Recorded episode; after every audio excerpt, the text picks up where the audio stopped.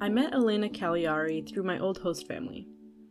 A few weeks into my solo trip through Europe, I stopped in Madrid to visit a family that had hosted me in high school.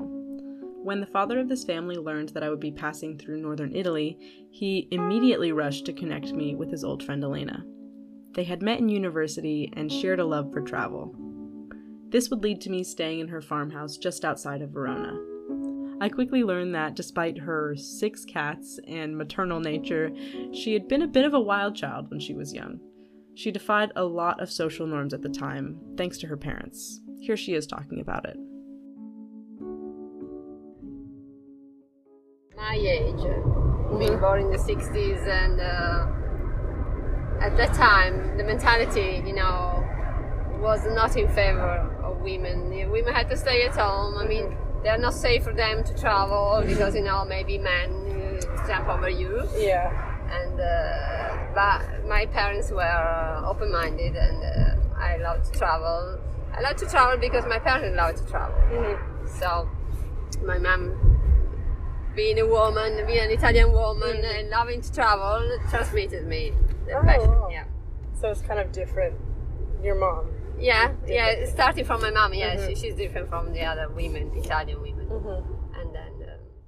Um, Her parents were very important to her and instilled a strong sense of independence.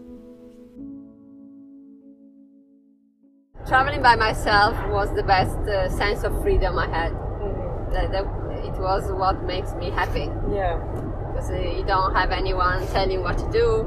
You don't have anyone telling, "Oh, I'm starving. We have to eat." And, and Yeah. uh, because often I forgot to eat when I was traveling.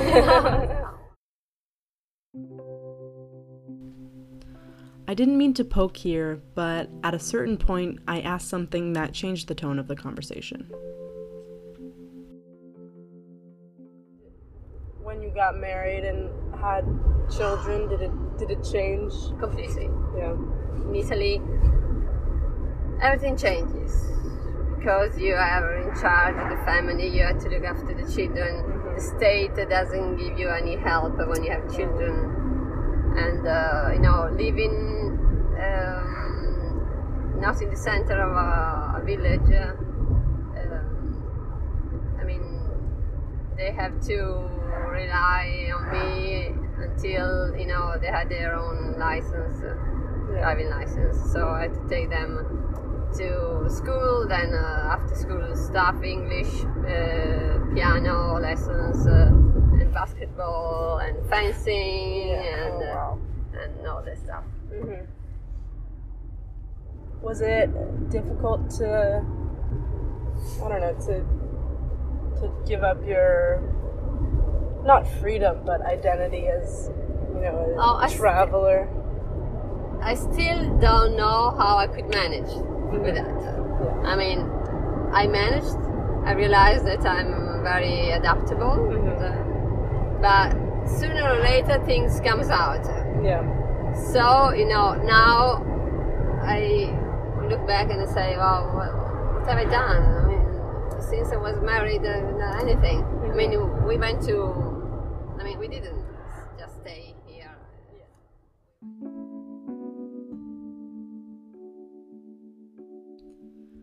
Elena was an open book with me. She talked to me about so many adventures, and I have hours and hours of recordings. She traveled between East and West Berlin and was there when the Berlin Wall went down. She jumped through hoops to visit Soviet Russia. She drove a camper van around the entire coast of Italy following a sailboat race. But this conversation is the one that stuck with me. Here she is talking about her husband and how he didn't have the passion for travel that she did.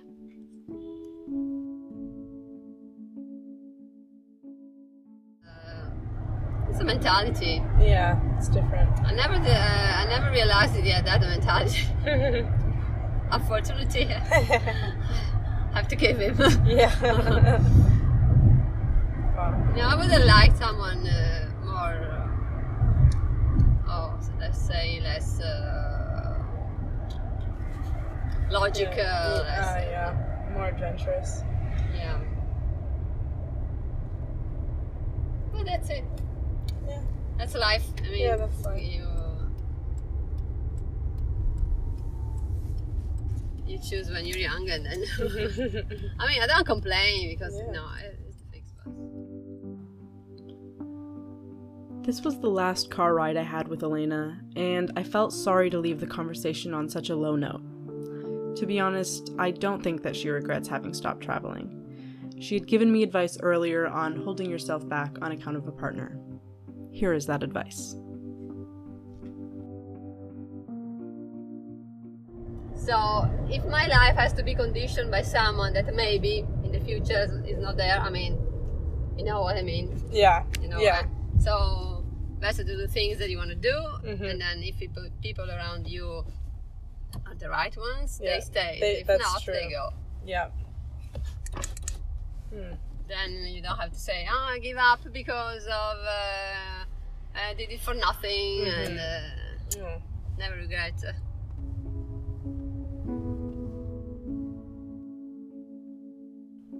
She didn't say it explicitly, but if you'll allow me to take some artistic license, the lesson I learned from Elena is that you shouldn't hold yourself back from doing and going where you want on account of a partner. But when the right person comes around, they'll make it worthwhile to stay. Elena showed me that empowerment isn't always shaking your fist at the patriarchy in defiance.